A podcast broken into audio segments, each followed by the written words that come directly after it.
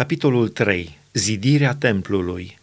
Solomon a început zidirea casei Domnului la Ierusalim, pe muntele Moria, care fusese arătat tatălui său David în locul pregătit de David în aria lui Ornan, Iebusitul.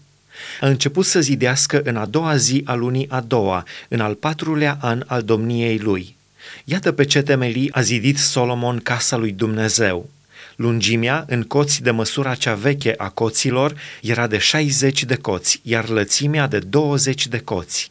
Pridvorul dinainte avea 20 de coți lungime, cât era de lată casa, și 120 de coți înălțime. Solomon l-a acoperit pe din lăuntru cu aur curat.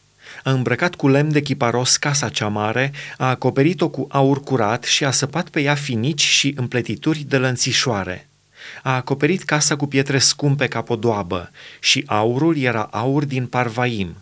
A acoperit cu aur casa, bârnele, pragurile, pereții și ușile și a pus să sape heruvimi pe pereți.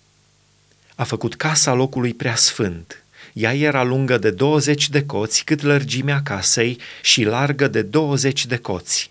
A acoperit-o cu aur curat, care prețuia 600 de talanți. Greutatea aurului pentru cuie se ridica la 50 de sicli. A îmbrăcat cu aur și odăile de sus. A făcut în casa locului preasfânt doi heruvimi săpați și a acoperit cu aur. Aripile heruvimilor aveau o lungime de 20 de coți. Aripa celui din tâi, lungă de cinci coți, atingea zidul casei și cealaltă aripă, lungă tot de cinci coți, atingea aripa celui de-al doilea heruvim. Aripa celui de-al doilea heruvim, lungă de cinci coți, atingea zidul casei și cealaltă aripă, lungă tot de cinci coți, se unea cu aripa celui din tâi heruvim. Aripile acestor heruvimi, întinse, aveau 20 de coți.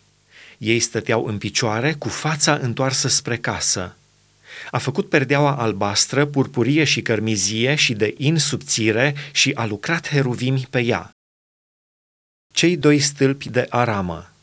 A făcut înaintea casei doi stâlpi de 35 de coți înălțime, cu un cap de cinci coți în vârful lor. A făcut niște rețele ca acelea care erau în locul preasfânt și le-a pus pe vârful stâlpilor. Apoi a făcut o sută de rodii pe care le-a pus pe rețele. A așezat stâlpii în partea dinainte a templului, unul la dreapta și altul la stânga a numit pe cel de la dreapta Iachin și pe cel de la stânga Boaz.